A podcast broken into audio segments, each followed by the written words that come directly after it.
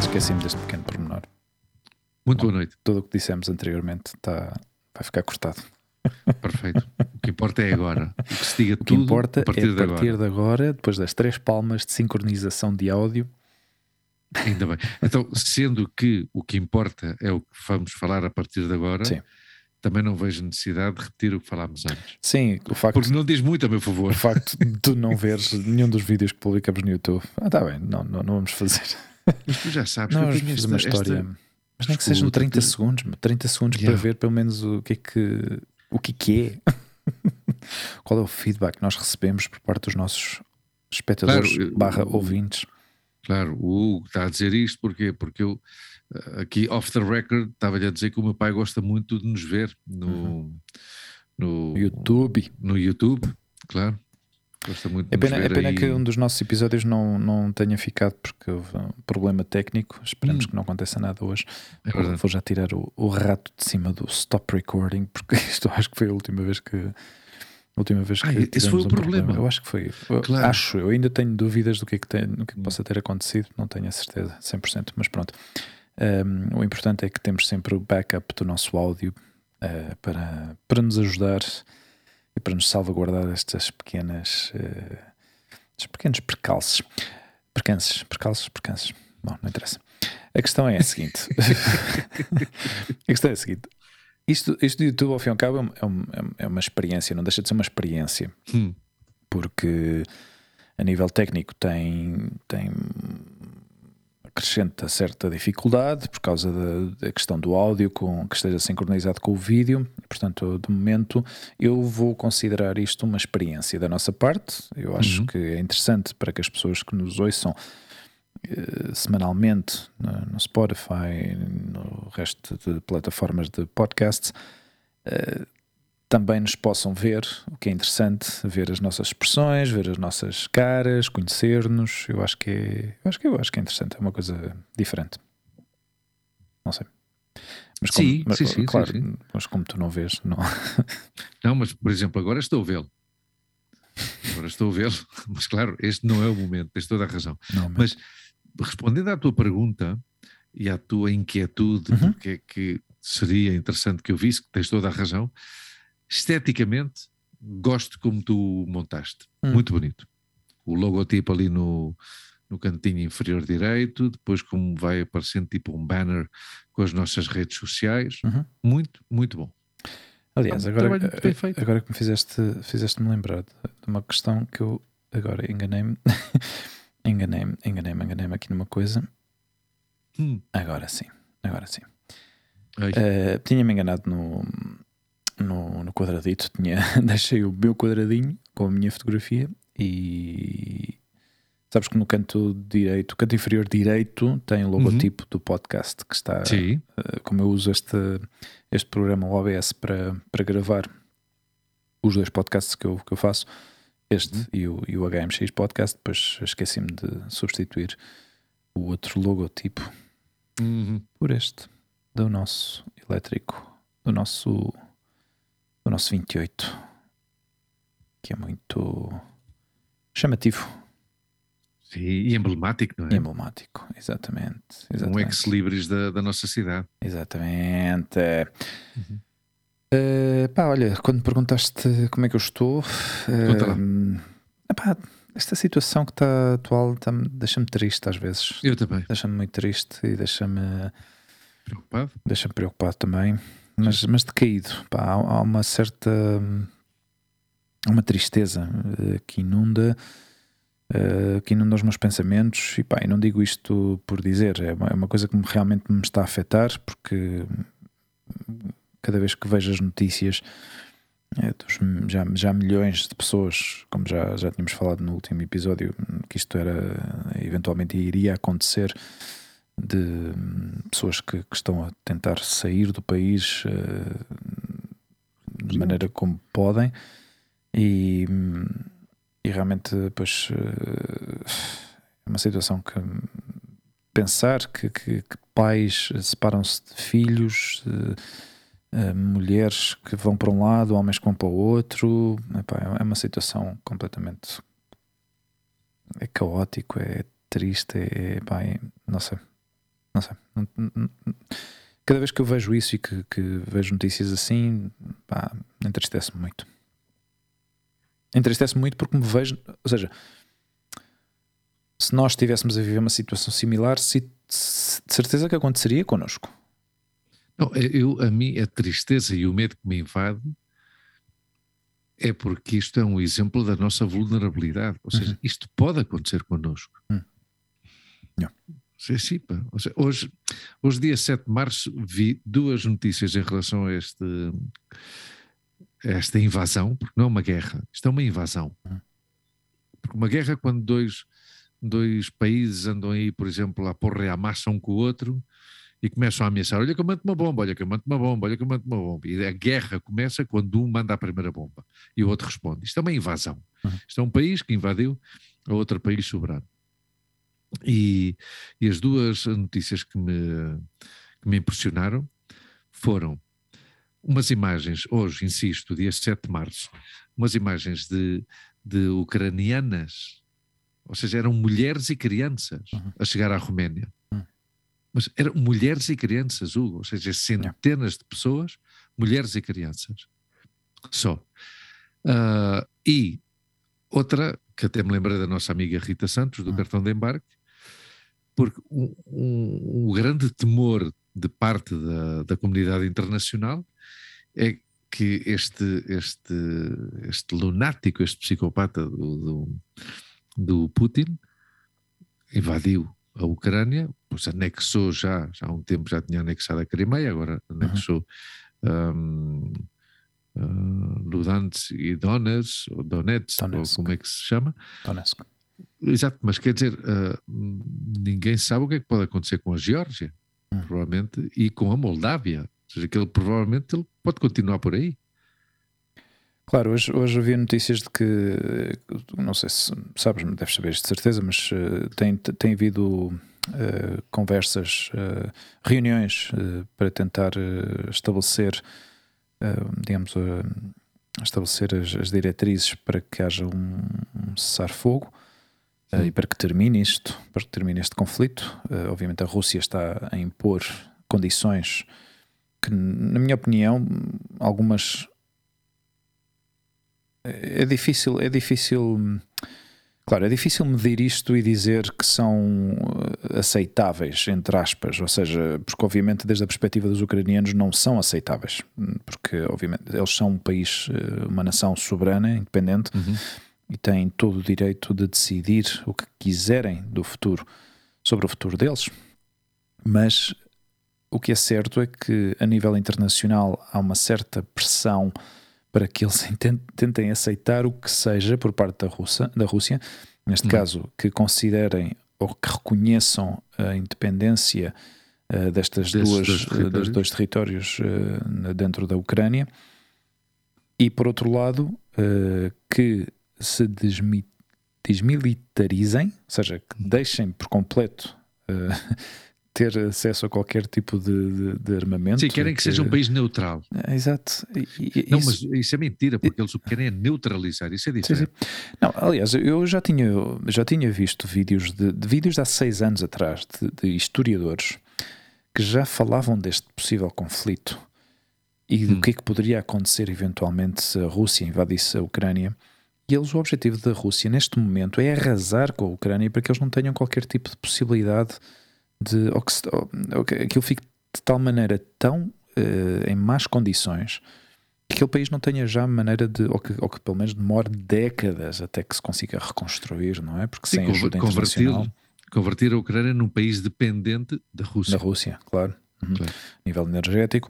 Aliás, uma das digamos, dos ataques estratégicos que fizeram esta semana que passou, foram centrais nucleares e deixou toda a gente em estado de choque. Como é que é possível que tenham atacado diretamente, acho que se não foi talvez a segunda maior central nuclear da Ucrânia. E que aquilo provocou um incêndio, conseguiram apagá-lo sem problemas. Ou seja, depois ouvi comentários de pessoas entendidas sobre o assunto, que é realmente difícil conseguir rebentar com uma central nuclear. Ou seja, as centrais nucleares já fazem isso por si próprias. As centrais nucleares, quando rebentam por vontade própria. Bom, não por vontade própria, estou um pouco a ironizar. Não, tem que ser um projeto, um processo de sabotagem bem digamos bem feito, os acidentes. Eu acho que os acidentes nucleares, quando acontecem nas centrais nucleares, realmente é talvez uma falta de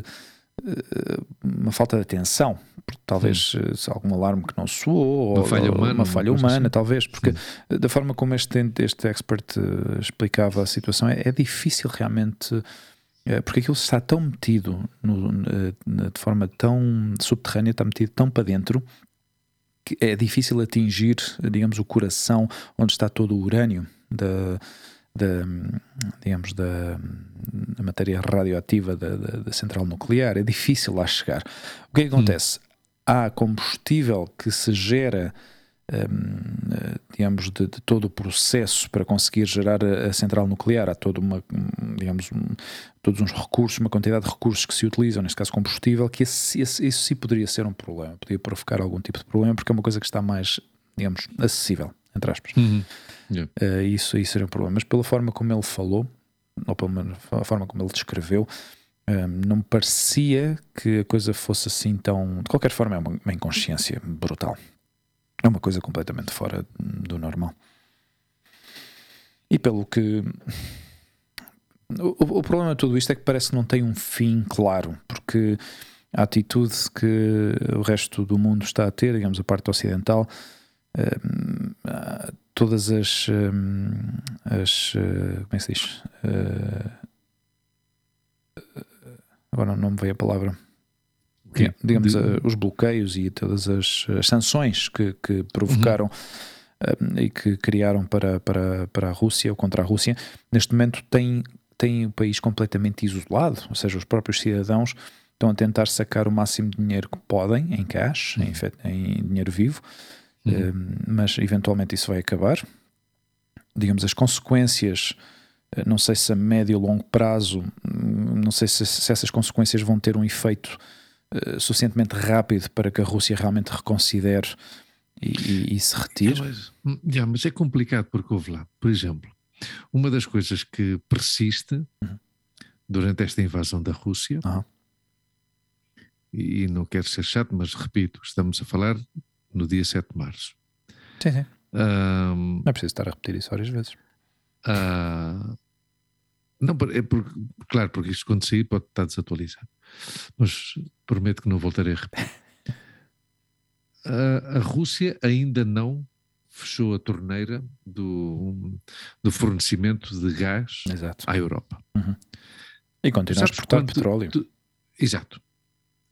Gás e petróleo. Tu sabes quanto é que recebe diariamente a Rússia por essa venda? Não. 7 mil milhões de euros. Yeah. Diário. Então, diários. Então tu pensa no seguinte, um país que está em guerra, que acaba de invadir outro, e que continua a ter financiamento para continuar uma guerra. Ou seja, e os países que provavelmente estão a preparar para atacá-la, continuam-lhe a pagar 7 mil milhões de euros por dia. Yeah. Tu vês a incongruência destas histórias todas? Yeah. Sim, sim. Mas ou seja, eu vou atacar a tua casa, mas eu vou-te continuar a pagar a mensalidade da empresa de alarmes. Yeah. Mas eu vou-te roubar a casa. O que é isto? O que é que estamos aqui a falar do quê? Sim, e os Estados Unidos, que é um dos grandes porta-vozes, digamos, da paz mas eles continuam a incendiar o conflito diariamente. Claro, porque eles também não têm problemas de fornecimento de matérias, de energia. Continuam a importar petróleo por parte da Rússia.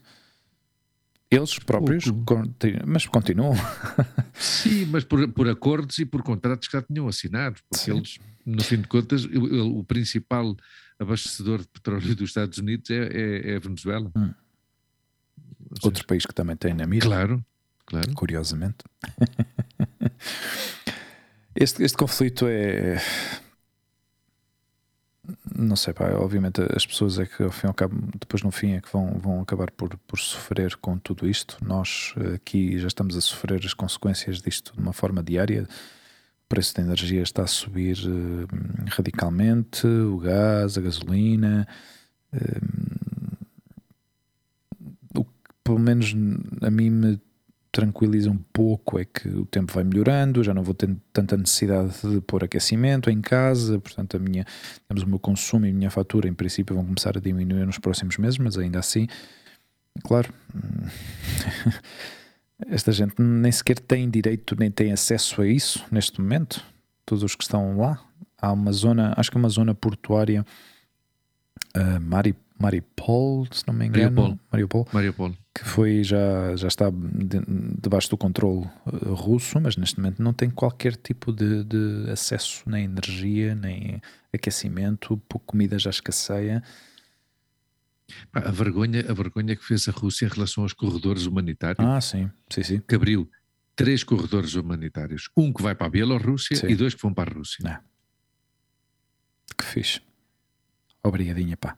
É a mesma, é o mesmo que dizer, pá, eu vou, não tenho cães pastores, mas vou pôr 3 lobos junto para dormir com as ovelhas. Exato. Okay, mas acho que o único ponto de saída dessa seguro. Gente, claro, exatamente. Claro. Sentir muito mais seguro. É. Claro.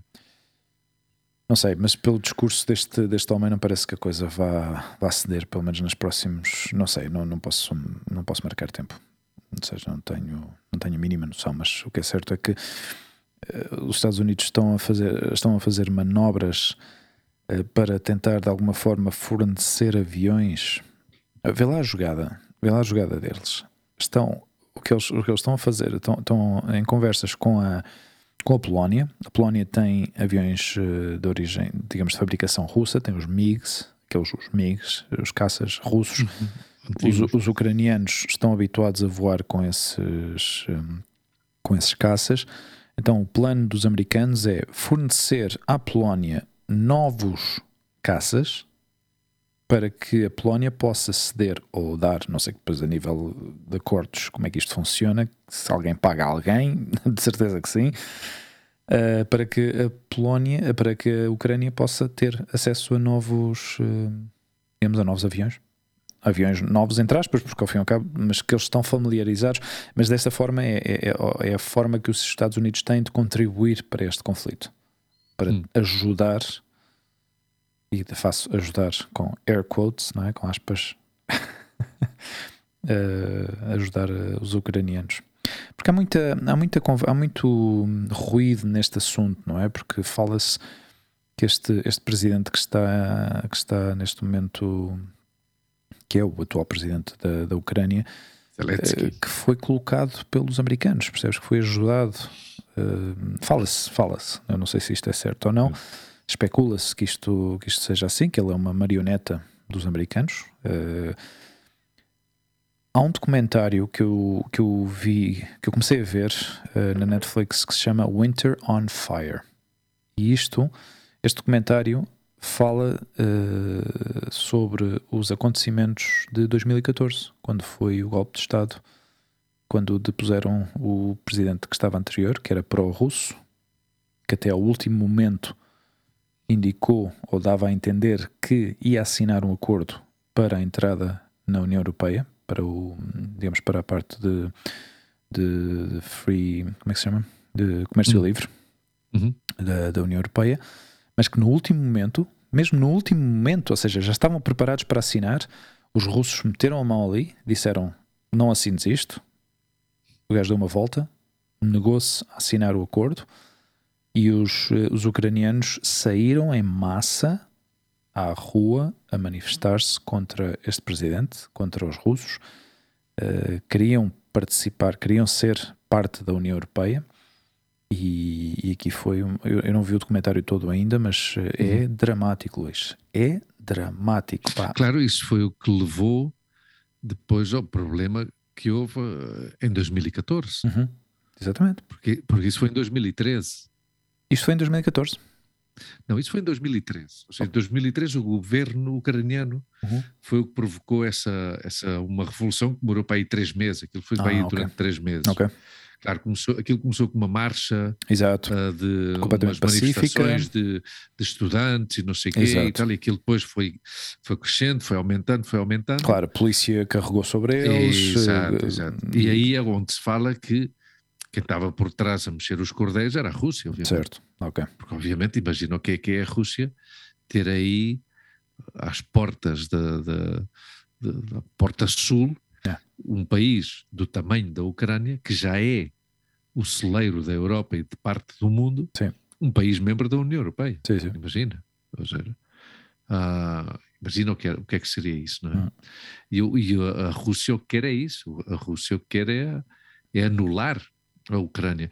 O que tu dizias antes é verdade, que eu às vezes pergunto-me, se queres anulá-la e anexá-la para posteriormente anulá-la, ou anulá-la para posteriormente anexá-la, o que é que tu queres? Queres acrescentar um deserto ao teu território? É mais fácil, seria mais fácil para eles anexá-la dessa forma, ou seja, arrasar completamente esse território e humilhar, ou seja... Digamos, a nível psicológico, tu tens, imagina uma situação de guerra. Tenho que ver este documentário, desculpa lá interromper. Sabes quem é que eu ouvi falar sobre este documentário? Eu não sei se é o Sean Penn, o ator. Sean Penn? Sim, ele tem estado muito ativo nestes últimos anos com causas humanitárias.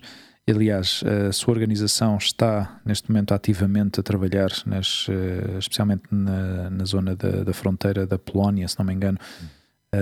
A ajudar os refugiados, a dar-lhes dinheiro, comida.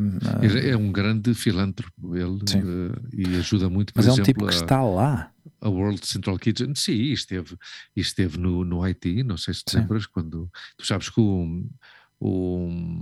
acho que é o Travolta é piloto de avião e tem um Boeing, não sei quantos, não sei quê, e quando foi... Acho que foi o terremoto do Haiti. Ok.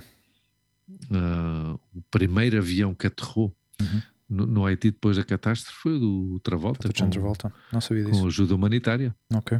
Bom. Recolhida entre ele e o Sean Penn. Sean Penn, que é um homem também muito... Não, aliás, muito ativo, eu não sei, é isso que eu te ia dizer, que eu não sei se este documentário está produzido por ele, não tenho a certeza, mas eu ouvi-o falar na CNN, ele estava a ser entrevistado pelo Anderson Cooper, não sei se sabes quem é o Anderson Cooper. Anderson Cooper é um jornalista da CNN que tem assim o cabelo muito branco. Ah, sim, branco, do 60 Minutes. 60 Minutes? Sim, há uns anos também foi um dos muitos apresentadores que o 60 Minutes teve. Oh, okay. Esse foi conhecido também, quer dizer, por exemplo, quando foi o furacão Katrina em New Orleans, que ele foi dos primeiros em chegar lá. Yeah. Sim, é um grande jornalista e repórter, não é? Entrevistou-o e foi aí que eu ouvi falar deste documentário.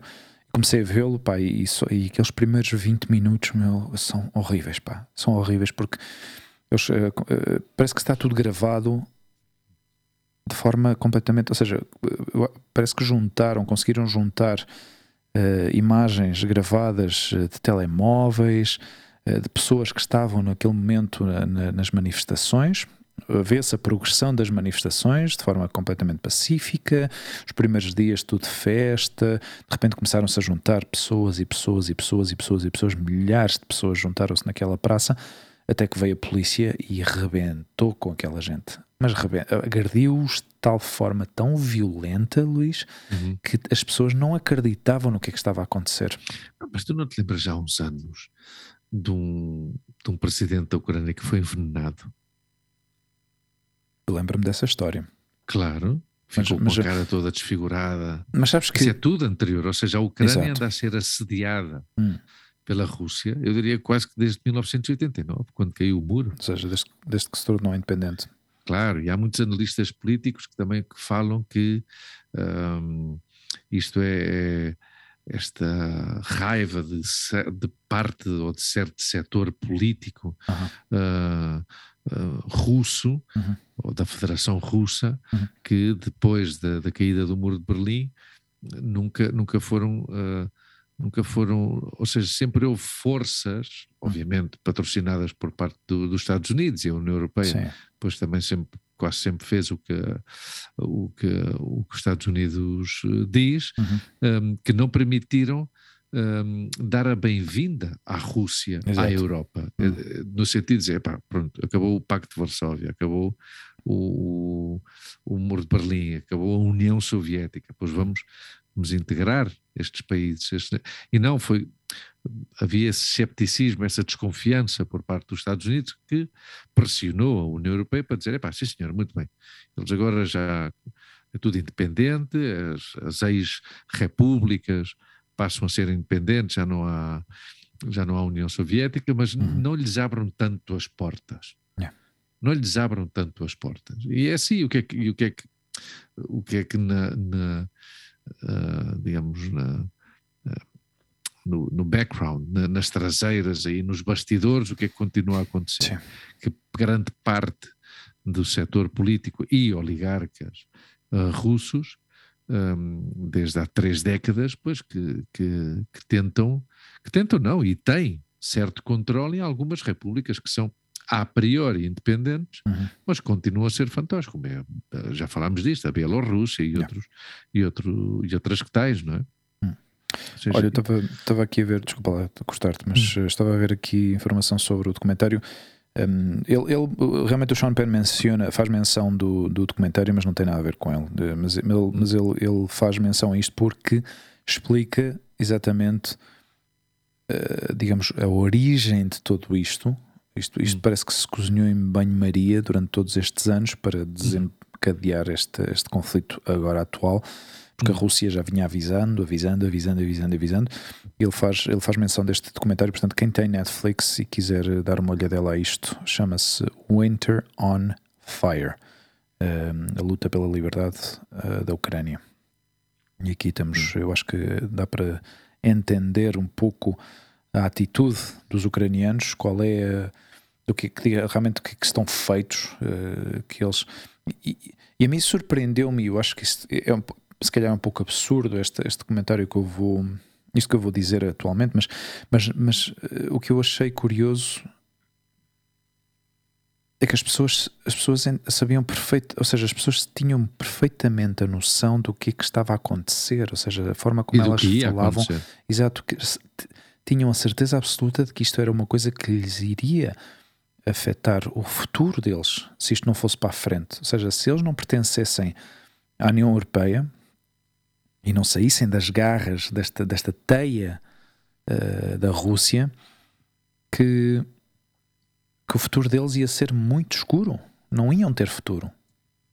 Esta gente jovem na altura, não é? E continuam a ser jovens, mas claro, esta energia que pulsava ali naquele momento de gente que lutava pela liberdade, que estavam dispostos de forma ativa manifestar-se nas ruas, estar ali juntos, toda a gente, aquele maralhal de pessoas ali todas juntas a manifestarem-se, coisa que já não vemos há tanto tempo, não é? Que já falámos eu e tu aqui muitas vezes sobre isto, da passividade que o Ocidente e que o resto do mundo ultimamente vivemos, de não reclamar desta forma. Eu acho que a última grande manifestação que eu me lembro, assim, de milhões de pessoas nas ruas, foi contra a guerra no Iraque.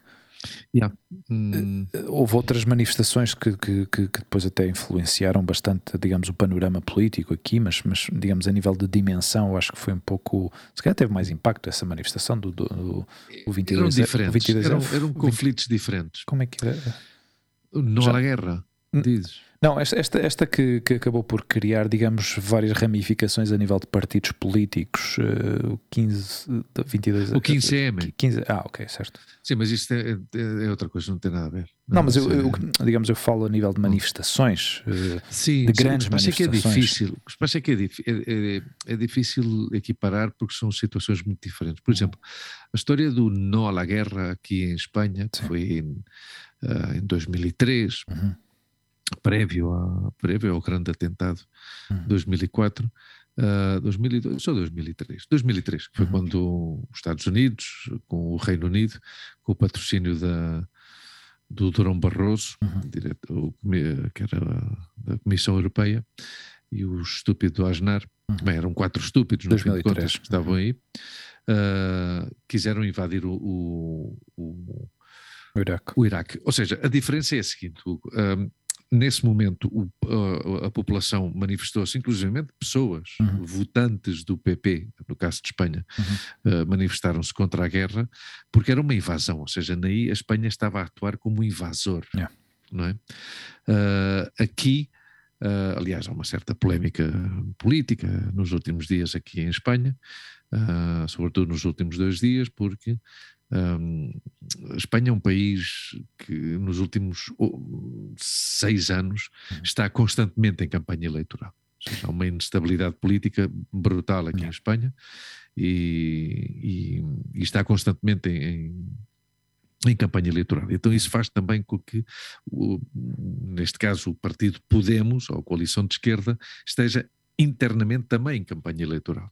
E para se diferenciarem uns dos outros, há um setor de Podemos que mostrou a sua atitude pacifista e que está em contra que Espanha envie apoio militar à Ucrânia, que já fez. A Espanha já começou a enviar...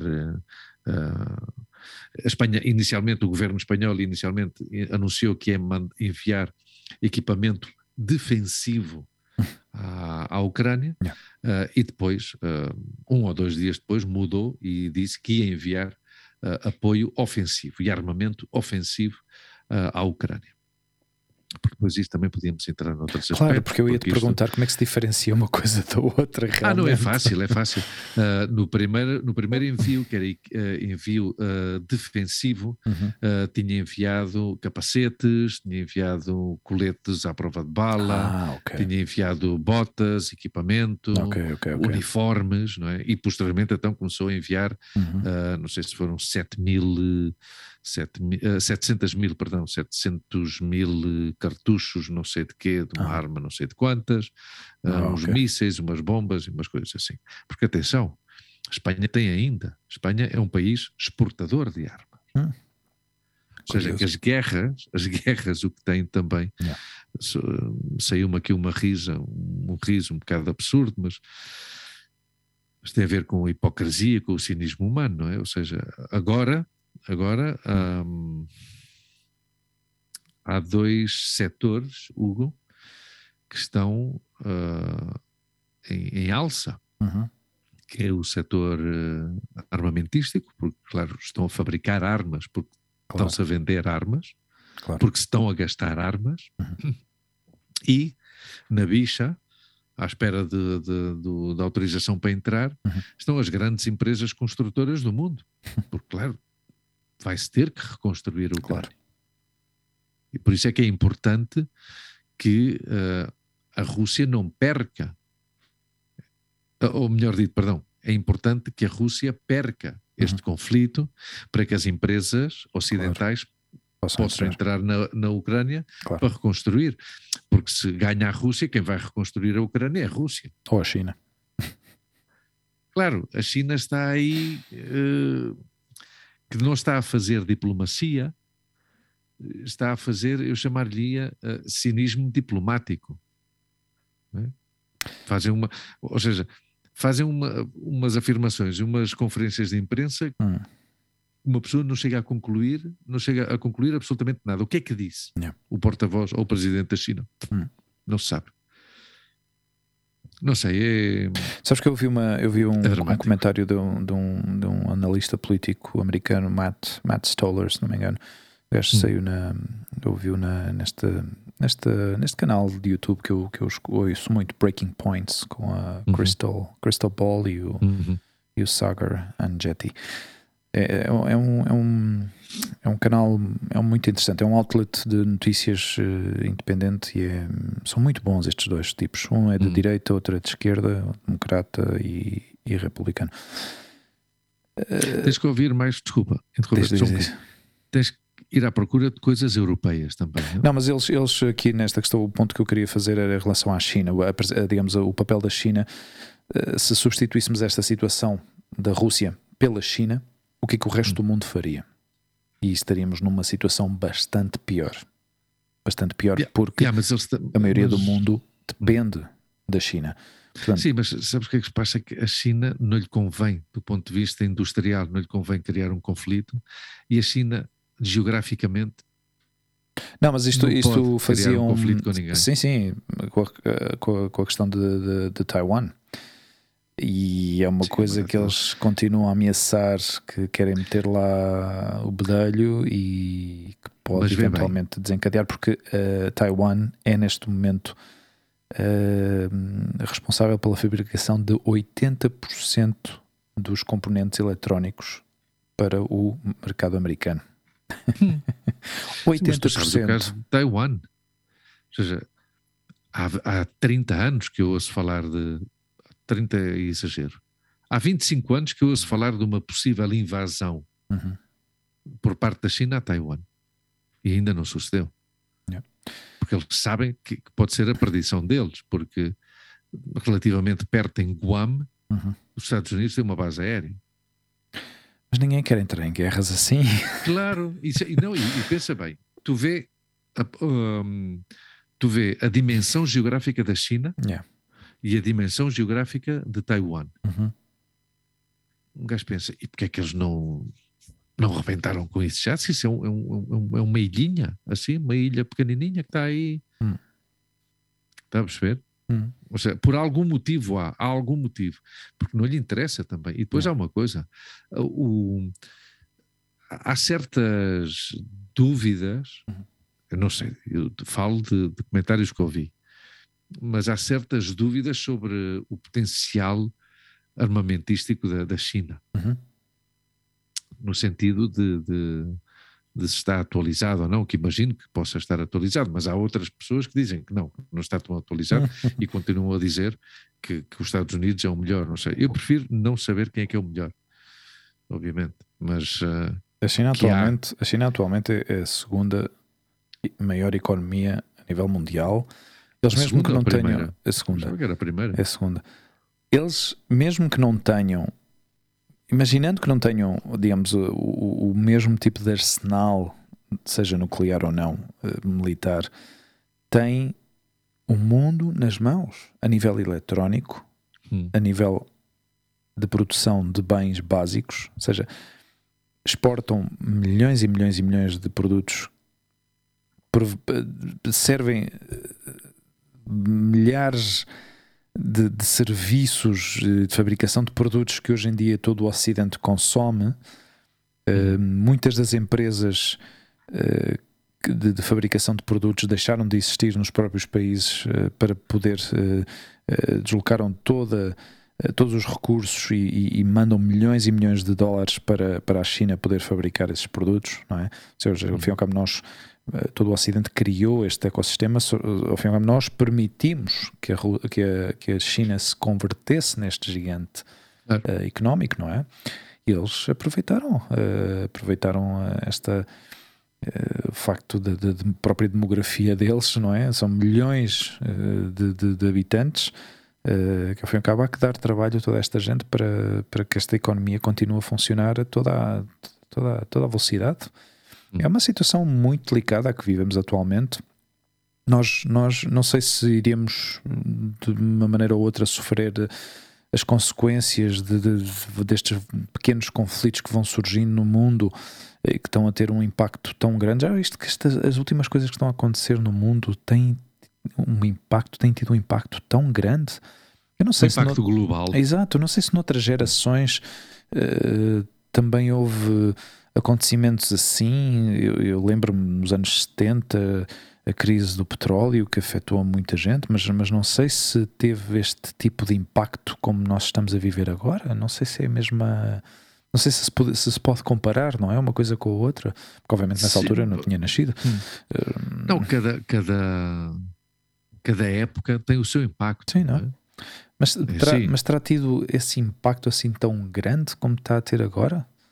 Sim, é o que eu digo. Ou seja, os impactos são proporcionais aos tempos que se vivem. Ou seja, hoje em dia, qual é o impacto? Olha, o impacto é, por exemplo, que a gasolina, provavelmente se este conflito continua, a gasolina, pois não deve demorar muito tempo em que tu e eu aqui em Espanha ponhamos a gasolina a 2 euros o litro. Yeah.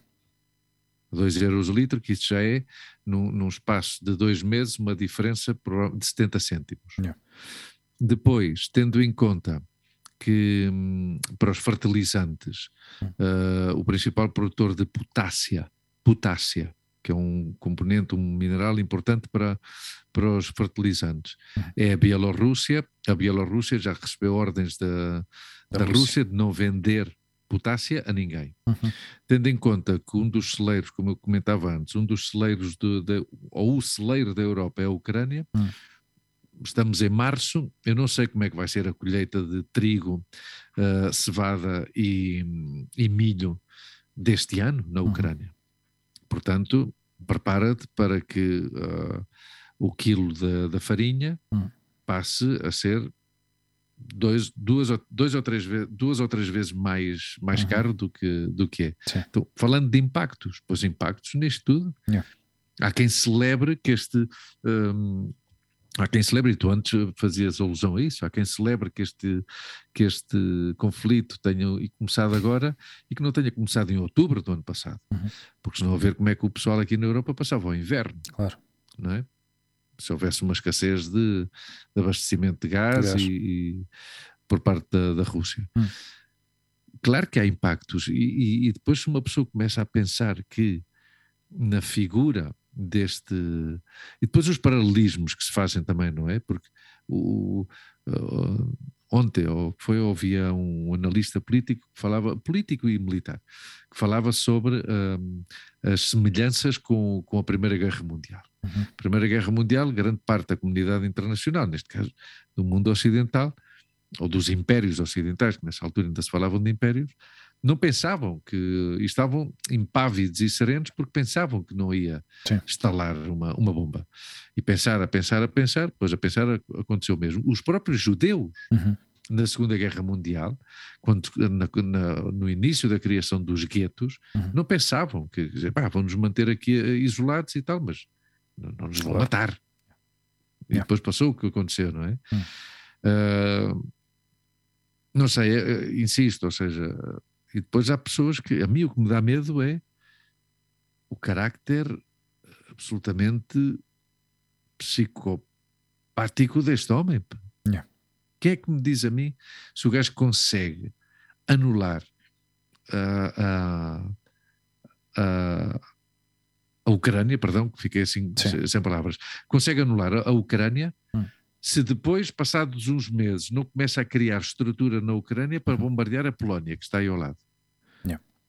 E depois anula a Polónia. Pronto, já está. E depois, entretanto, a Geórgia e a Moldávia, que isso deve ser em três tardes o gajo anula esses dois países. Estás a perceber? Sim. E depois, outra notícia que eu vi hoje, que já está... Porque, claro, um dos problemas, parece ser que um dos problemas que tem a Rússia também, claro, a Rússia tem um território vastíssimo. Claro. Então, claro, está a contratar, não sei se contratar é a melhor palavra, mas pronto, guerrilheiros chechenos e sírios. E sírios, sim, também li isso. Especialistas em combates urbanos de corpo a corpo. Ou seja, vê bem o que é... A maquinária deste homem, sim. que é tal história, era o que a gente falava há bocadinho, Hugo.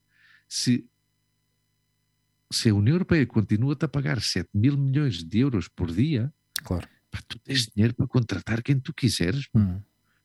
Sim. Tu vais agora ao Afeganistão e trazes 20 mil de lá, vais ao Paquistão e trazes outros 20 mil, vais onde tu quiseres e de um dia para o outro montas um exército de 300 ou 400 mil homens, mano. Eu estava a pensar de uma forma assim um pouco inocente, talvez, que porquê que os países não infiltram militares vestidos de ucranianos, de militares ucranianos e ajudam a combater, não é? Não, eu pensava que ia dizer porque é que não infiltram militares vestidos de russos na Ucrânia para matar os russos. Claro. Mas claro, essa é a questão. Porque dentro da guerra também há leis. Yeah. Não é?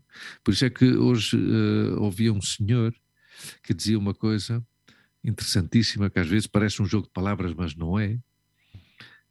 Não se pode falar ainda de que todos estes milhares e milhares de ucranianas e ucranianos que estão a sair do seu país e encontram refúgio na Roménia ou na Polónia, não são refugiados ainda, são pessoas à procura de refúgio, que é diferente. Que é diferente. E a questão é essa, ou seja, a NATO não pode apoiar militarmente a Ucrânia, porque a Ucrânia não é membro da NATO. Não é? Então, como é que se faz isto? Não, e tem andado, o presidente da Ucrânia estava a apelar a que ativassem a restrição do espaço aéreo na Ucrânia para que os russos... Ou seja, atenção,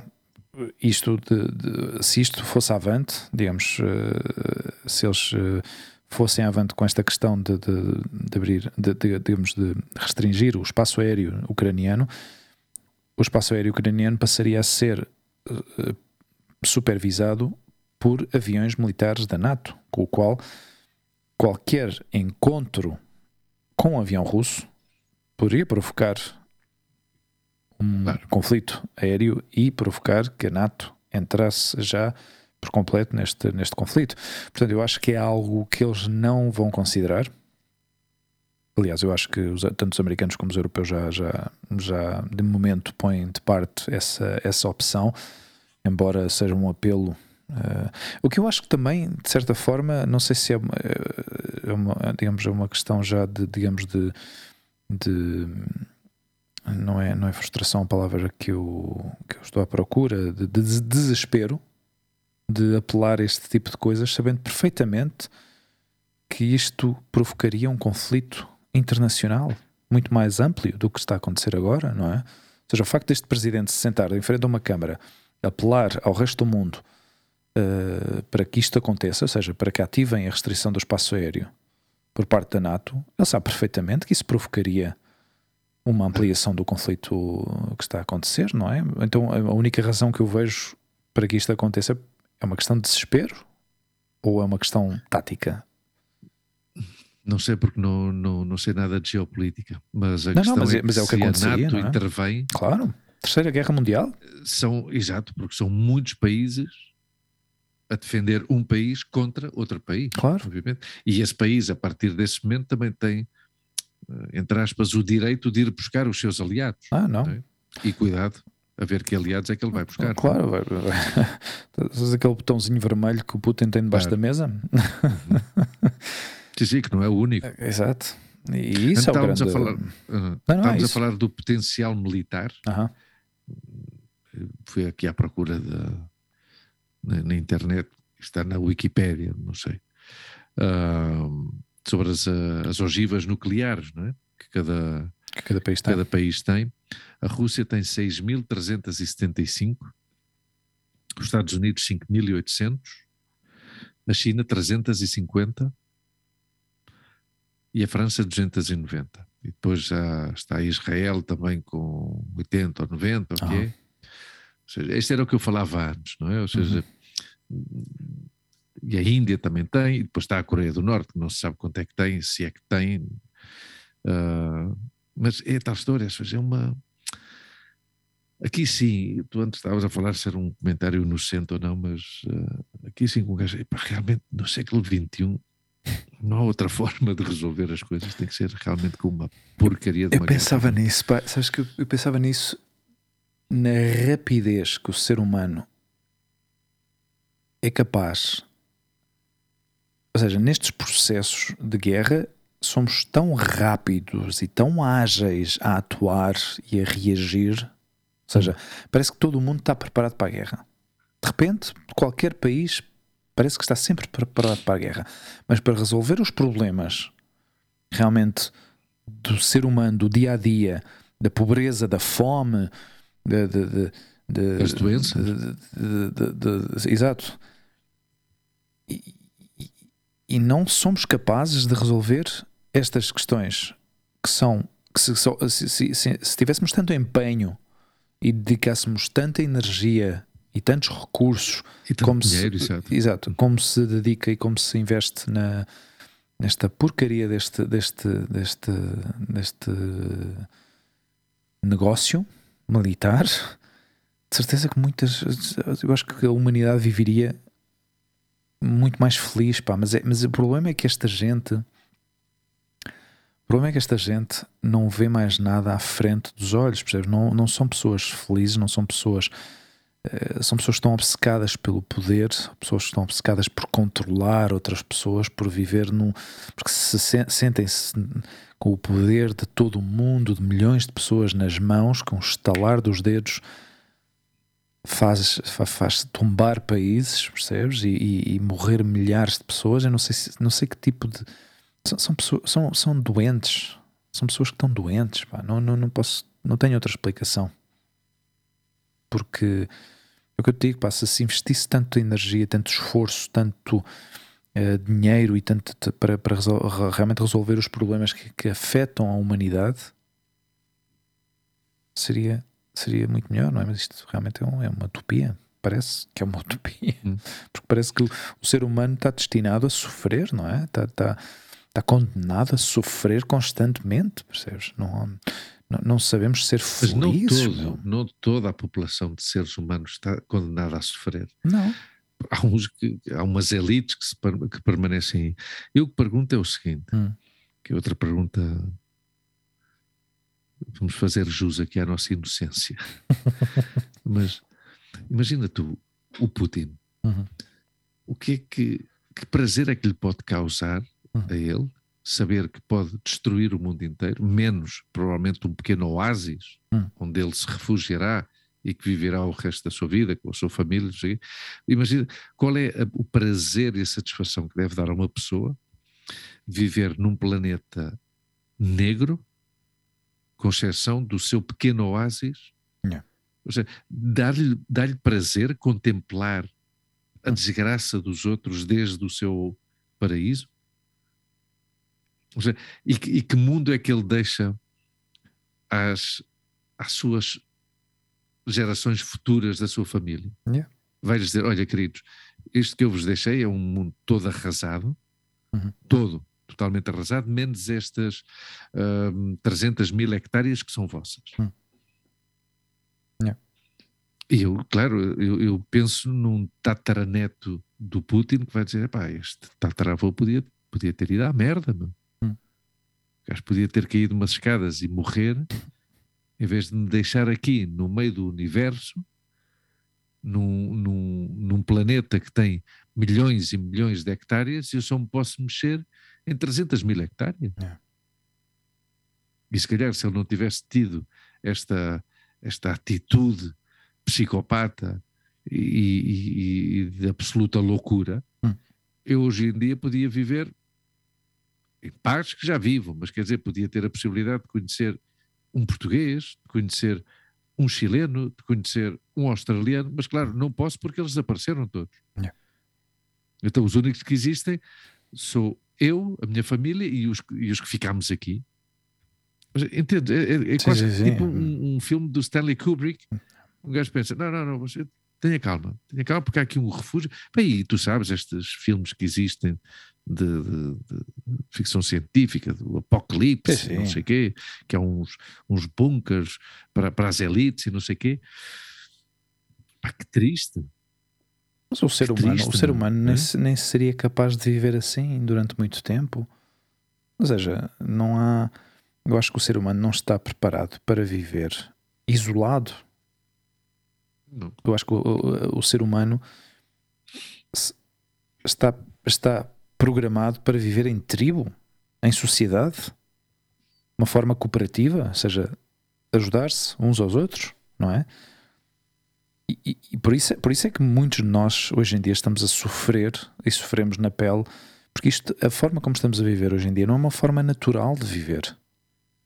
Nós não sentimos, não temos as nossas famílias perto, não vivemos num entorno familiar que nos alimente, que nos nutra de energia, vivemos cada um alguns centenas de quilómetros, outros a milhares de quilómetros de distância digamos, do entorno familiar onde cresceu, vivemos longe dos nossos amigos porque fomos procurar uma vida melhor, ou isso achamos, não é? Ou pensámos na altura que havia uma melhor oportunidade e decidimos rumar por outras direções, mas digamos, e depois ao fim e ao cabo o ser humano também tem esse patrão de comportamento, ou seja, é expandir, é mover-se, é criar novas tribos, não é? Criar uma nova sociedade, um novo entorno familiar, criar uma nova família, mas os que não somos capazes de fazer isso, a maioria vive numa tristeza e numa depressão constante, não é? Com trabalhos de merda, miseráveis, uma vida social miserável, isolados do mundo, sem hobby, sem interesses, sem coisas que realmente satisfaçam o interior, não é? E eu acho que hoje em dia não vivemos de uma forma natural, ou seja, não temos contacto com a natureza, pelo menos o suficiente para... Tu sentes, não é? Tu sentes isso quando vais... Eu às vezes até me emociono. Eu lembro-me perfeitamente de estar no cimo de uma montanha em Quito, a 4.000 e tal metros de altitude, e subimos por teleférico, não foi uma escalada, mas contemplar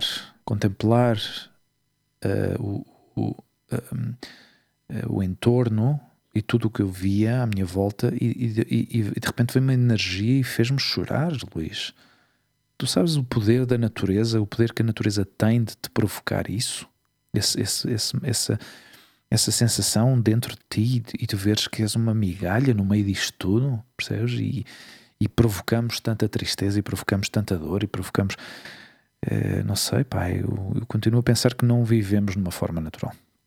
Deveríamos estar mais em contacto com a natureza, deveríamos estar mais em contacto com o ser humano, mas de uma forma muito mais saudável, mais produtiva, mais produtiva não no sentido de produzir, não num entorno capitalista como vivemos atualmente, mas numa de cooperação, percebes? De entreajuda e de apoio e de conversas e de discussões, mas... sei lá, coisas que nos façam alimentar, crescer no nosso interior, pá, não sei. Não sei. Tiveste um momento de grande profundidade agora, mas... Sim. Claro, ou seja, nós vivemos numa grande cidade, então muito, muito natural não é? Não. Nós vivemos, temos que aproveitar todos os momentos para ir perto da natureza. Não? Claro. Mas... às vezes temos que dar um passo, hein? Às vezes basta com dar um passo, e às vezes querer é poder, é certo, mas às vezes não é tão fácil assim, não é? Mas agora deixaste-me um bocado sem palavras, não é? Com essa reflexão que tu tiveste, com esse... Porque é uma coisa, eu até no meu dia-a-dia eu vejo que as pessoas, e eu queria falar contigo também sobre isto, talvez desviando um pouquinho digamos, a trajetória da nossa conversa, mas que ao fim e ao cabo está tudo interligado, mas o próprio comportamento, o nosso próprio comportamento no dia-a-dia, eu faço o mesmo trajeto durante a semana, são 30 e poucos quilómetros, não é? Ou vou de carro ou vou com moto. E eu vejo uma atitude por parte das pessoas na estrada que é completamente é visceral. As pessoas vão... Exato. É de loucos. Parece que todos têm vontade de morrer na estrada. Não. Todos têm vontade de matar. Ninguém tem vontade de morrer, não? Epá. As pessoas têm a vontade de matar. É, meu. É. Porque o individualismo... é cada vez mais notório, e o que alimenta as pessoas é o seu individualismo. Daí que a melhor forma ou a forma mais segura de viver esse individualismo é ou nas suas casas, que façam nas suas casas o que quiserem, ou que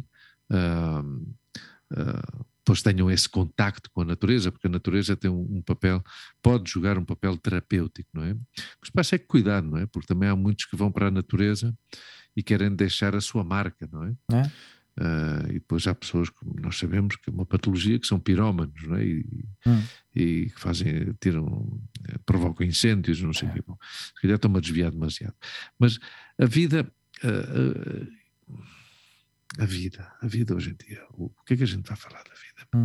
Eu por um lado agradeço que desde 2017 trabalho em casa. Para uma pessoa altamente social como eu e que gosta do contacto com as pessoas e o toque humano, pois ao início foi um bocado complicado. Sim. Mas tendo em conta a aversão que eu começava a ter, e que tenho ainda hoje em dia, mas que controlo um pouco mais também com a ajuda do meu psicólogo. A aversão que eu tenho e a sensibilidade que eu tenho à falta de civismo, é uma sorte para mim passar tantas horas comigo com passo, não é? Porque estou aqui neste cantinho, na minha casa, onde eu gravo o podcast, onde eu trabalho, 40 horas por semana. E então o meu contacto humano reduz-se a mensagens de texto ou chamadas telefónicas. Mas pronto, não, é inevitável, eu tenho que sair à rua, não é? Porque tenho que comprar víveres ou mantimentos e tenho que fazer uma vida. Mas cada vez mais, e desde há uns anos, a minha vida social é muito seletiva. Muito, muito seletiva. A porcaria da pandemia vai torná-la ainda mais seletiva, não é? Sim. Mas aí há força, não é? Porque eu deixei de ver pessoas que quero ver mais vezes. Mas pronto, há de vir um momento em que a gente recupera essa questão. E eu já disse isto aqui, a receita ou o tratamento recomendado pelo meu psicólogo foi horizonte, não é? Separar-me da cidade, fugir da cidade sempre que puder. Sim. E ir para o campo. E a verdade, olha, este ano tenho a sorte de ter dado já um mergulho no Mediterrâneo, com fato de mergulho, mas pronto, que foi uma maravilha. E há 2 semanas ou 3 fomos a Segóvia, e vamos dando umas voltinhas, é verdade. Mas o problema, e tu sabes que eu penso sempre nos que não podem, a quantidade de pessoas que existem, milhares de pessoas que existem e que coabitam a cidade que nós habitamos, que têm essa mesma necessidade e não podem, não é? Não podem porque não têm recursos diretamente, ou não têm possibilidade, ou têm umas jornadas de trabalho absolutamente esmagadoras, e que... Ou seja, este capitalismo produz uma nova variedade de escravos, não é? Sim. Que são as pessoas que têm que estar constantemente a trabalhar, como se fosse oxigênio, não é?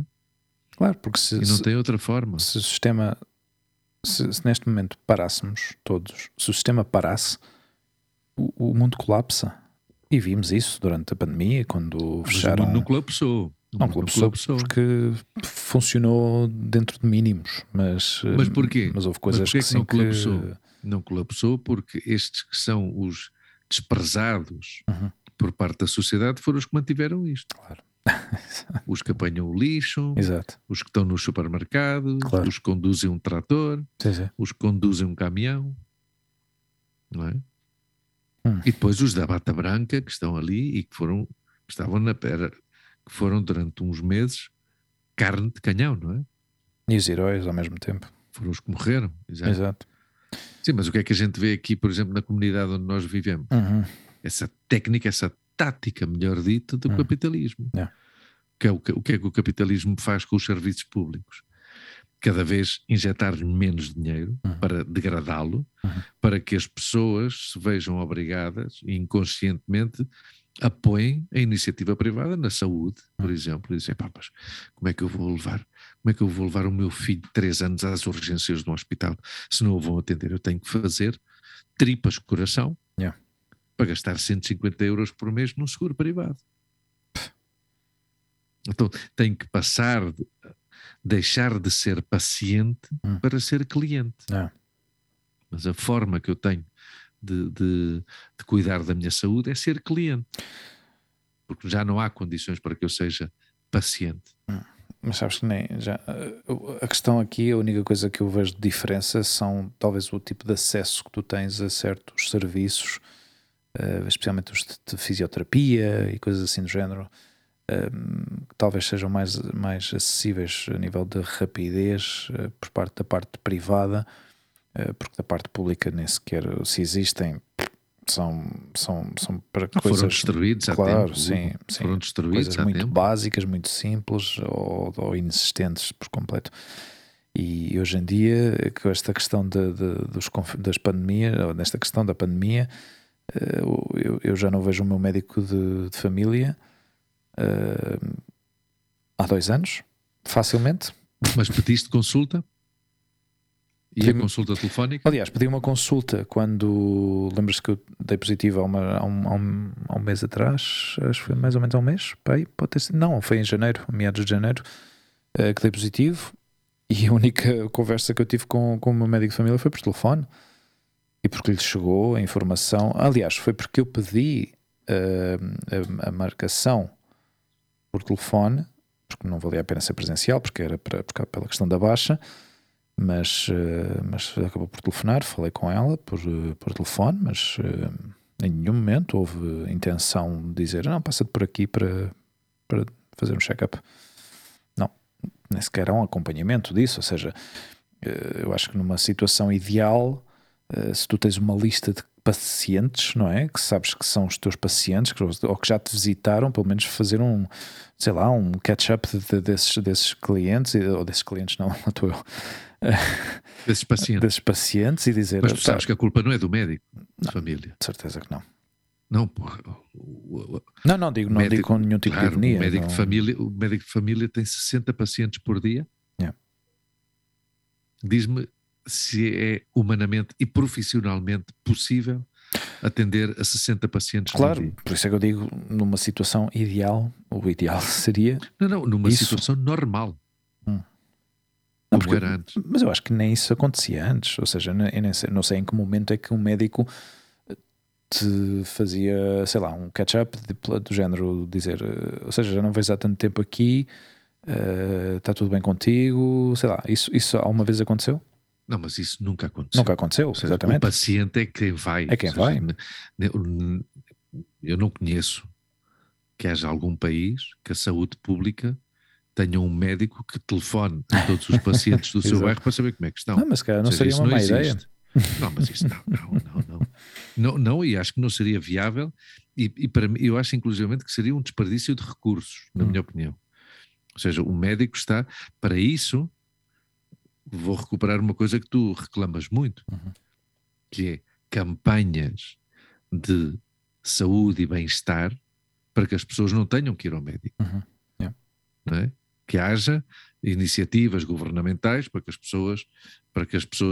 educar as pessoas para comer bem. Mas depois há outra questão, que aí volto eu a defender as pessoas, que há horários de trabalho e ordenados que não permitem que as pessoas se alimentem bem. Yeah. Portanto, sim. Vamos criar aqui campanhas, não, coma vegetais, coma frutas, comida fresca, não sei o quê, comida fresca, quem é que pode comprar peixe fresco? Yeah. Quem é que pode comprar carne fresca? Não é? Quem? Essa senhora que trabalha, que tem 2 trabalhos e que passa 14 horas fora de casa? Yeah. E que tem 2 filhos? Claro. E que o marido trabalha 10 horas no turno da noite, nem sequer se encontram? Vamos lá ver. Não, o que tem que haver é... Pois isso tem que haver... Deveria de haver a possibilidade do reset, não é? Para. Yeah. Vamos começar de novo. Mas pronto, não vamos criar aqui um programa utópico de falar na redistribuição da riqueza, nem nada dessas coisas. Mas sabes, só para que tu... Eu não sei, tu já foste ao centro comercial onde eu trabalho... Várias, não sei se várias vezes, não, mas fui 2 vezes. Mas 2 ou 3 vezes, pelo menos.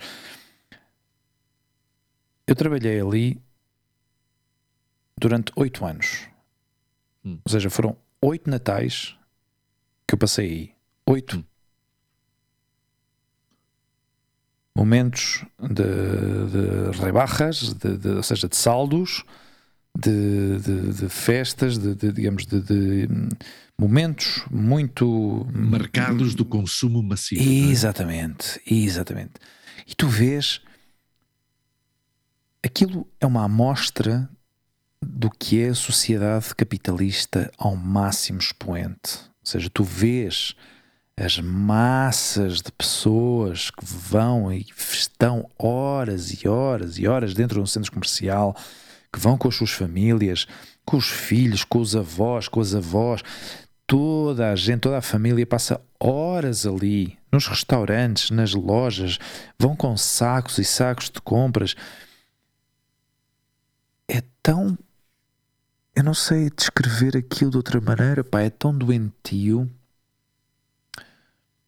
É decadente. É tão... exato, pá, e entristece-me, pá, como ser humano... Sim, mas ver essa situação, para ver uma coisa assim. E o dilema de um ser humano como tu, que viveste esses 8 natais, esses 8 períodos de saldos, esses, esses 16 períodos de saldos, porque há 2 grandes períodos de saldos no ano, não é? Sim. Os de inverno e os de verão, não sei o quê. Mas o grande dilema de uma pessoa como tu, com essas inquietudes, de pensar que a única forma que tu tens de sobreviver... pois, estás metido nesse servir sistema. E fazer parte desse sistema. Yeah, não é? Exato. Exato. Eu, durante os anos que trabalhei numa companhia de seguros, também muitas vezes me indignei com as técnicas, táticas das companhias de seguros, mas no fim de contas eu pensava, minha filha tem que se vestir, tem que estudar, tem que comer. E... Sim. Que eu fazia? Não é? Sim. Eu tenho tido momentos ultimamente neste novo trabalho de situações do género de... e porquê é que não te rires mais, Hugo? Porquê é que não és mais amável com as pessoas? Eu não deixo de ser amável, ou seja, eu sou... Tu és educado, mas calhar não és amável. Exato. E não sou... efusivo, e sou uma pessoa mais séria, e cada vez mais séria, ou seja, porque há talvez aqui uma mistura de desconfiança e de não dar demasiada confiança à pessoa que está à minha frente para abusar de mim, percebes? Porque há muita gente que vai com essa atitude de eu estou aqui, tu tens que me servir, não é? Diz. Que não entremos em... não entremos em terapias pessoais, porque isso tudo são coisas que nós arrastamos das nossas infâncias. Sim, pode ser. Cada um com o seu. Claro. E tu tens de controlar isso. Não, mas eu tenho vários toques, mas isso não, todos temos, definitivo, não? Ou seja, eu tenho isso assumido, mas a questão é que eu controlo, exatamente, eu controlo essa situação. Obviamente eu não sou mal educado para ninguém, sou profissional, eu sei onde é que eu estou a representar uma imagem, uma marca, sou empregado de uma empresa. E sempre foi assim. E tu dás um serviço. Exato. Agora, o que tu tens que conseguir, não educar ao cliente, obviamente, não educar o cliente, também não estás para isso, e não é correto. E eu entendo o que tu dizes. É quando se confunde serviço com servilismo. Sim, mas há, por outro lado, por parte da equipa de liderança, ou seja, uma tentativa de me modificar, ou seja, de tentar modificar o meu comportamento, ou seja, tentar ser mais efusivo com o cliente, de vender mais um produto, de estar mais ativo, de estar mais tal. Ou seja, querem um empregado de mesa norte-americano. Sim, não? Talvez seja essa a ideia, não é? Mas eu já essa fase já passou, percebes? Eu quando comecei a trabalhar eu tinha essa energia, eu lembro perfeitamente, as pessoas davam valor a isso e diziam continua assim porque vais... especialmente os americanos, claro, que não estavam habituados a esta forma de tratamento europeu, talvez, não sei, porque se calhar estavam habituados a que estas coisas aconteçam lá nos Estados Unidos, digamos no comércio americano, é muito habitual, tu entras num centro comercial e tratam-te, quase te beijam as mãos e E, e dão-te todas as opções e dão-te todas... mas não te esqueças o meu nome, está bem? Jennifer foi que te atendeu, ok? Quando passas pela caixa diz o meu nome, Jennifer, ok? Foi Jennifer, Jennifer, ok? With the J. Percebes? Para que depois te pague a comissão, percebes? E ao fim e ao cabo ali, naquele entorno, não é? Naquela realidade, tu vês que o tratamento ao fim e ao cabo está condicionado a uma compensação económica. Aqui, no tipo de trabalho que eu estou a fazer agora, eu sinto realmente um dever para aquela pessoa que eu estou a atender de lhe prestar o melhor serviço possível, mas não tenho, nem sinto uma necessidade, nem tenho vontade de ser falso, não é? De ser, de ser um artista, de ser um showman, percebes? Essas coisas normalmente saem quando eu primeiro tenho empatia com o cliente, tenho uma sinergia com aquela pessoa que está à minha frente e há uma boa conexão. Mas se não houver, se eu sentir uma má vibra, como às vezes dizem, não é? Eu corto logo. Sim, não, mas é que eu corto logo, percebes? Mas depois vem aquele, como é que se chama aquele?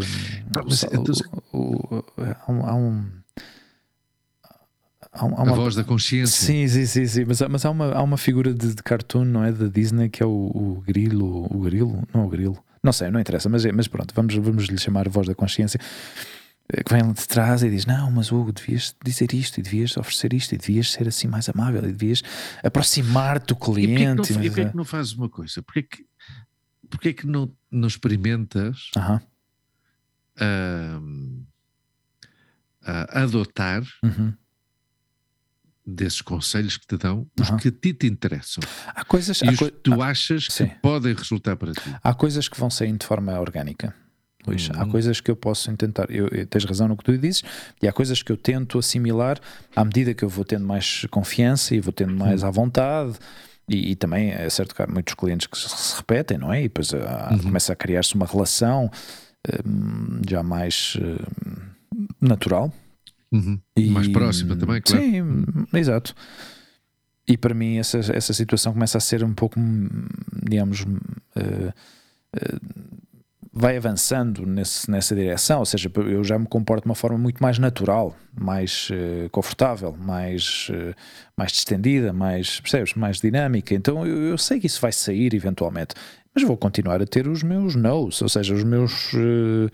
aqueles clientes que eu sei que não cruzo uma linha, porque eles têm uma certa atitude, eu tenho uma certa atitude, e eu normalmente respondo a essa atitude, ou se calhar é ao contrário, se calhar são eles que respondem à minha atitude, também pode ser, não nego isso, mas enquanto não houver, ou seja, não digamos, nesta altura já não sinto essa... Eu ia dizer não cuido tanto o cliente. Eu pensava que ias a dizer burro velho já não aprende línguas. Não me quero ensinar agora. Eu tento não pôr-me nessa situação, porque eu sei que isso é um pouco, talvez, ou seja, eu colocar-me numa situação um pouco fechada, não é? Eu não me considero essa pessoa, pelo menos até o momento. Eu sei que ao longo dos anos tem sido... às vezes aprender conceitos novos e adotar certas táticas, especialmente a nível comercial, coisas que me foram tentando impingir, eu já não estou nessa onda, percebes? Já não acredito tanto na mensagem, e especialmente de empresas grandes multinacionais que te tentam vender o peixe de uma maneira que, sei lá, eu já não acredito nessa mensagem. E isso foi o que aconteceu. Já não te engano. Claro, pá. Quando tu vês a hipocrisia generalizada a nível mundial de como é que operam certas empresas, não é? Certas marcas, e que te tentam vender ou tentam transmitir uma mensagem de não, nós realmente o que estamos a fazer aqui é um trabalho realmente para melhorar a vida das pessoas, para criar, ou seja, para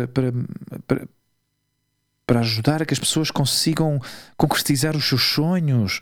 E eu comecei a pensar, o quê? Mas, a sério, estás-me a contar esta história, meu? Contos, sim, porque são discursos etéreos, não é? Não tem... Sim.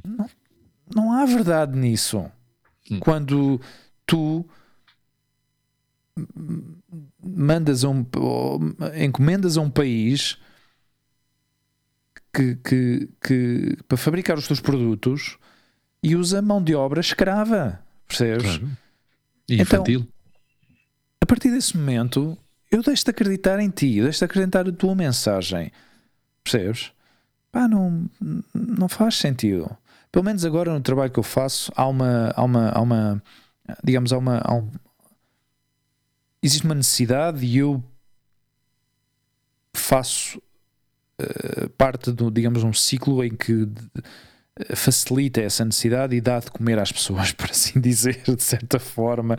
Trabalho num restaurante, numa cafetaria, e isso pelo menos... Que é um dos serviços mais bonitos que se pode prestar a uma pessoa. Exato, pá. E há uma sensação de agradecimento por parte das pessoas, ou seja, tu dás um bom serviço, a pessoa responde de forma apropriada e proporcional normalmente, ou seja, sente-se agradecida, a pessoa sente-se bem tratada, gosta do produto que se vende, que se apresenta e que se prepara, e tu tens uma retribuição, ou seja por uma gorjeta, seja por um agradecimento, uma gratificação, sim. Exato, pá, e com isso, para mim, uma senhora de sei lá, de 70 anos hoje, passou pelo balcão e disse: gostei imenso do café, claro. E foi eu que preparei, percebes? Fui eu que fiz, com as minhas mãos, percebes? E isso para mim dá-me uma satisfação tão grande que a pessoa saia dali com esse agradecimento e que aprecie o que tu fazes, não é?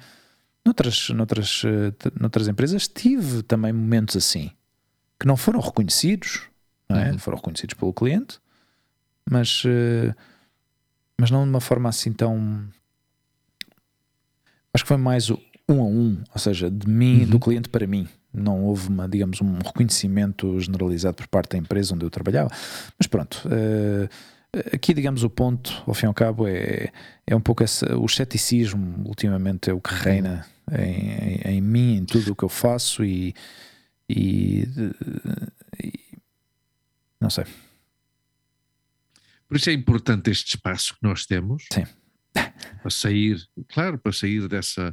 dessa vida cotidiana marcada pelo trabalho, e quanto mais tivermos, melhor.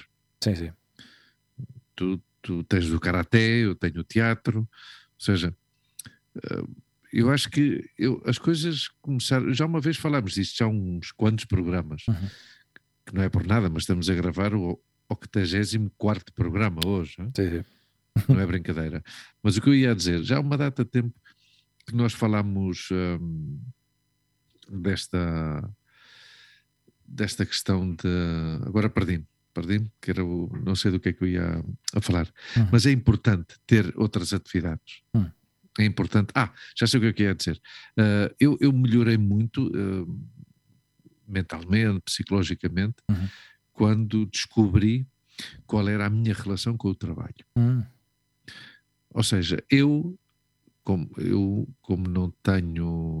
não tive uma formação académica que me proporcionasse uma determinada atividade profissional, ou seja, eu não estudei algo para posteriormente trabalhar nessa mesma matéria que eu tivesse estudado, sempre fui um trabalhador, com um denominador comum do uso dos idiomas.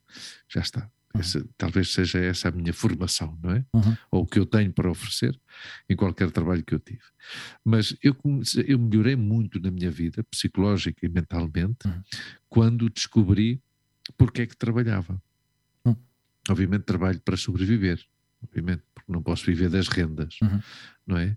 Mas quando eu descobri esta coisa tão simples, que é as pessoas que vivem para trabalhar e as pessoas que trabalham para viver. Então, no momento em que eu interiorizei que eu trabalho para viver, eu comecei a viver melhor, inclusivamente as minhas horas de trabalho. Okay. E o relógio, o tempo psicológico, passava mais rápido. Porque eu era consciente. Isto tem a ver com este trabalho que eu tenho agora. Um trabalho que eu comecei há 6 anos, talvez pelo... mas eu descobri isto no trauma, não é? Foi traumático chegar a esta conclusão, porque foi essa quebra que eu tive em outubro de 2015, no trabalho anterior, dada a pressão que nós sofríamos, os objetivos, alcançar os objetivos. Eu tive... Eu fui-me abaixo, claramente, não é? Em outubro de 2015, e eu saí do meu posto de trabalho e meti-me na casa de banho e, sem saber porquê, rompi a chorar. Entrou o supervisor, que estava descolocado porque não sabia o que é que tinha que fazer comigo, porque nunca tinha visto. E então eu expliquei-lhe. Então, claro, depois, lá está, foi a partir do trauma e com a ajuda daquele que é o meu psicólogo desde então. E então, a partir daí, o que aconteceu, Hugo, foi que, atenção, isto não é um conselho para ninguém, isto é, eu estou a relatar a minha experiência pessoal. A partir daí, eu descobri qual teria que ser a minha relação com o trabalho. E a minha relação com o trabalho é isso, não é que as pessoas dizem, mas não estás apaixonado, não sentes paixão pelo trabalho. Não, não, eu sinto um grande sentido da responsabilidade, porque sou um trabalhador responsável, eu cumpro com as minhas funções e, chegado o fim do mês, há lugar ao que nós acordámos entre a empresa e eu. A empresa disse-me, tu tens que fazer isto, e eu pago-te um ordenado. Eu faço isso e ela paga-me um ordenado. E então, o que eu faço depois é viver com grande intensidade as outras atividades que não supõem nenhum tipo de remuneração para mim, mas que me supõem um grande prazer e uma grande satisfação. Como é o caso de estar aqui, semanalmente contigo, ou os 2 ensaios semanais que eu tenho de teatro. Ou os passeios que eu dou, ou inclusivamente, hoje por exemplo, o que é que eu fiz? Uma coisa que me deu uma satisfação enorme e que fiz em nome daqui da família. Um vizinho nosso aqui, pai de uma grande amiga da Lua, a sua mãe faleceu. Aí eu fiz um bolo de laranja e fui levar o bolo de laranja.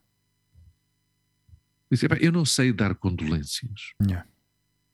Eu lamento que a tua mãe tenha falecido, mas eu não sei o que é que tem de dizer. Então pensei que, como eu sei que tu gostas do bolo de laranja que eu faço, que é a receita da Bimbi, hoje está aqui. Então desfruto dessas coisas. Que era o que tu dizias antes e que eu pensava que tu estavas a ser muito utópico e que se calhar nós inconscientemente já fazemos, que são essas relações humanas. Esses pequenos gestos. Sim. Já está.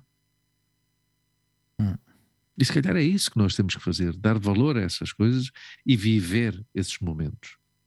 E já está. E se calhar não temos que obcecar-nos, não é? Às vezes não às vezes não nos damos conta, mas levamos a vida ou encaramos a nossa vida como estes turistas ansiosos, não é? Que têm 2 semanas de férias e vão... E querem ver tudo. E querem ver tudo. Em 3 dias. Pá. Checklist. E no fim de contas, claro, fui a Paris, fui ao Louvre. Tive 3 horas no Louvre. Ok. Só para dar um exemplo. Sim. Este fim de semana... Fomos nos encontrar com um casal amigo nosso, que teve uma menina também, como nós. São umas amizades fraternais, somos família. Eles são de Barcelona, nós somos de Madrid, encontramos um ponto na comunidade valenciana em que era realmente, que estava à mesma distância um do outro. 3 horas e 40 minutos de cada um. Então, ok, vamos lá, pum. Hugo, estávamos 2 horas a tomar um pequeno almoço, saíamos, pois, olha, eu e o Xavi queremos ir tomar banho, queremos ir à praia, nós não, vamos dar uma volta, já está, cada um, ou seja, sem pressas, e dando importância sobretudo aos encontros, não é? Eu acho que isso é o que a gente tem que fazer. E as conversas, pá, e aprender das outras pessoas. Exato. E ouvir de forma ativa das outras pessoas.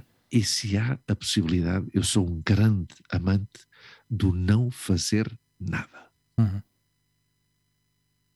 Hoje a Montes estava-se a meter comigo, porque eu hoje não fui trabalhar.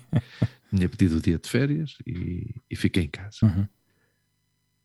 E almoçámos e tal, de manhã nem sei o que é que fiz, fiz umas coisitas, fui à rua comprar, fazer uns recados que tinha que fazer, e ela estava aqui com o computador, teve aqui, que trabalhou desde casa hoje e tal, E então perguntou, aí tipo às 7:30 da tarde, que eu tinha que sair para ir entregar o bolo ao nosso amigo e também para ir comprar uma coisa a uma estância, por causa do interruptor e não sei o quê. E tínhamos acabado de almoçar tarde, tipo às 4 da tarde. Porque a Lua saiu mais tarde da escola. E, então eu das 4 da tarde às 7:30, mais ou menos, não, nem tanto, das 4:30 às 7:30, porque estive a arrumar a cozinha, não sei o quê, a Monte veio e disse-me, mas não fizeste nada. E eu, sim, fiz muitas coisas. Estive comigo, li um bocado do livro, depois vi um bocado de uma série, depois estive aqui até sentar no sofá e fechei os olhos. Mas claro, é a diferença, e estávamos os dois a rir e estávamos a discutir isso, sobre a diferença que existe entre um e o outro sobre fazer coisas. É, exato. A definição de o que é fazer coisas. Hugo, eu até te digo uma coisa, pá. Essa tarde que eu tive foi o que me carregou a mim de vontade de estar hoje aqui, onde estou contigo agora. Ou seja, cada vez que nós combinamos, segunda-feira gravamos, para os nossos ouvintes, para que os nossos ouvintes saibam, nós começámos a gravar às 10:30 da noite, hora de Madrid, um bocadinho mais tarde, porque eu atrasei-me, porque a Lua é que tinha os meus auriculares, eu não sabia onde é que eles estavam, então demorei 7 minutos em conectar-me precisamente por essa questão, mas entre nós decidimos a hora de gravação às 8:30 ou 9, que eu te mandei um WhatsApp, epá, pode ser às 22:30, e tu, sim, ok. Então, esta liberdade que temos entre nós e esta calma que nós temos, este compromisso sem rigidez que nós temos, acho que é a filosofia da nossa vida que nós ou devemos seguir ou que nos vem bem. Ou gostaríamos. Insisto, mas eu procuro tê-la, eu acho que a tenho, pá. Eu acho que tenho uns certos compromissos, tanto é assim, porque quem cozinha em casa sou eu e aqui ninguém passa fome, portanto tenho esse compromisso, mas não é rígido. Certo. Aliás, a Lua até já me começa a recriminar que eu sou igualzinho à minha mãe, nesse sentido. Que eu às vezes parece que luto para não me parecer tanto à minha mãe, mas se calhar sim, pareço-me em bastantes coisas com ela, que é provavelmente... Hoje digo, amanhã vamos almoçar isto, e depois quando se sentou à mesa é uma coisa completamente diferente, porque eu improvisei e fiz outra coisa qualquer, não é? Mas pronto, a rigidez, a falta de rigidez, e há uma coisa, uma pessoa para ser comprometido e para assumir determinados compromissos não tem por que ser rígido, e isso é o que continua a ser um espaço agradável, amável e terapêutico, este podcast para mim e para nós, tanto para ti como para mim. Pois é, meus amigos, o nosso podcast, episódio 84. Ouçam-nos no Spotify, Apple Podcasts, Google Podcasts e no iVox. E, sobretudo, na plataforma que é atualmente a plataforma preferida do meu pai, o senhor José Mancinho Vieira, que me disse, diz ao Hugo que eu gosto muito de os ver no YouTube. YouTube, procurem o nosso podcast no YouTube.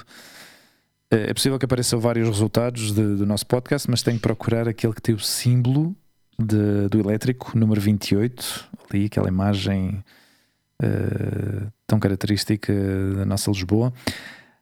Também, se visitarem a nossa bio, ou seja, o nosso perfil no Instagram, tem um link que diz Linktree.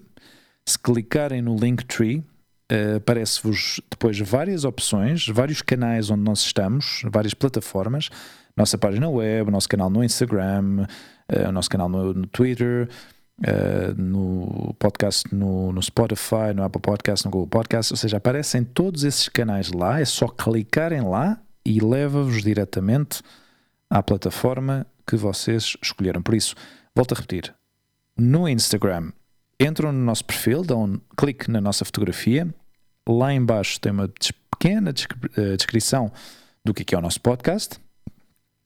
E depois aparece um link que se chama Linktree, está abreviado, L-I-N-K-T-R-E, uma coisa assim do género, mas é um link, ou seja, clicam naquele link e aparece-vos várias opções nessa página para diferentes canais onde vocês podem entrar, a nossa página web, o nosso canal no YouTube, Instagram, Facebook e no Spotify também. Por isso, se quiserem ouvir-nos e ver-nos em diferentes plataformas, podem seguir, talvez seja a forma mais fácil de nos encontrar, através do Instagram. Se não, é só procurar-nos o nosso podcast no Twitter. Aliás, no Twitter é o podcast nosso, ou seja, arroba... É um baixo nosso? Não, no Twitter. No Twitter, perdão. É o contrário, é arroba podcast nosso. Acho que o nome já estava apanhado. No Instagram é o nosso podcast, se procurarem o nosso podcast saímos, no Facebook também e nas plataformas de podcast. Temos uma página web, também estamos no Patreon, porque se quiserem apoiar-nos de forma económica para nos ajudar aqui a pagar os nossos gastos. Os nossos gastos, pá. Com os nossos gastos, vamos ser transparentes. É o Zoom, sim, e o Epidemic Sound. E a banda sonora, cada vez que arrancamos estes maravilhosos episódios, dá-me uma pica ouvir aquela música. E espero que estejam a gostar desta experiência de ver-nos através do YouTube. Pelo menos para mim, para ti, que ainda não viste nenhum episódio, mas pronto, inclui-te na mensagem. Eu também sei que tu gostas. Pois sim. Mais uma semana, mais um episódio. E vamos de vento em popa para o episódio... Caminho aos 100. Já falta pouco. Já está. Já falta pouco. Meus amigos, obrigado por estarem aí. Até à próxima semana e um abraço. Um abraço a todos. Um abraço para ti, Luís. E obrigado por estares aí, como sempre. E não sejam rígidos, mas mantenham o compromisso. Sejam flexíveis. Be water, my friend. Be water. Já dizia o Bruce Lee. Boa noite. Até à próxima. Tchau. Beijinhos. Tchau.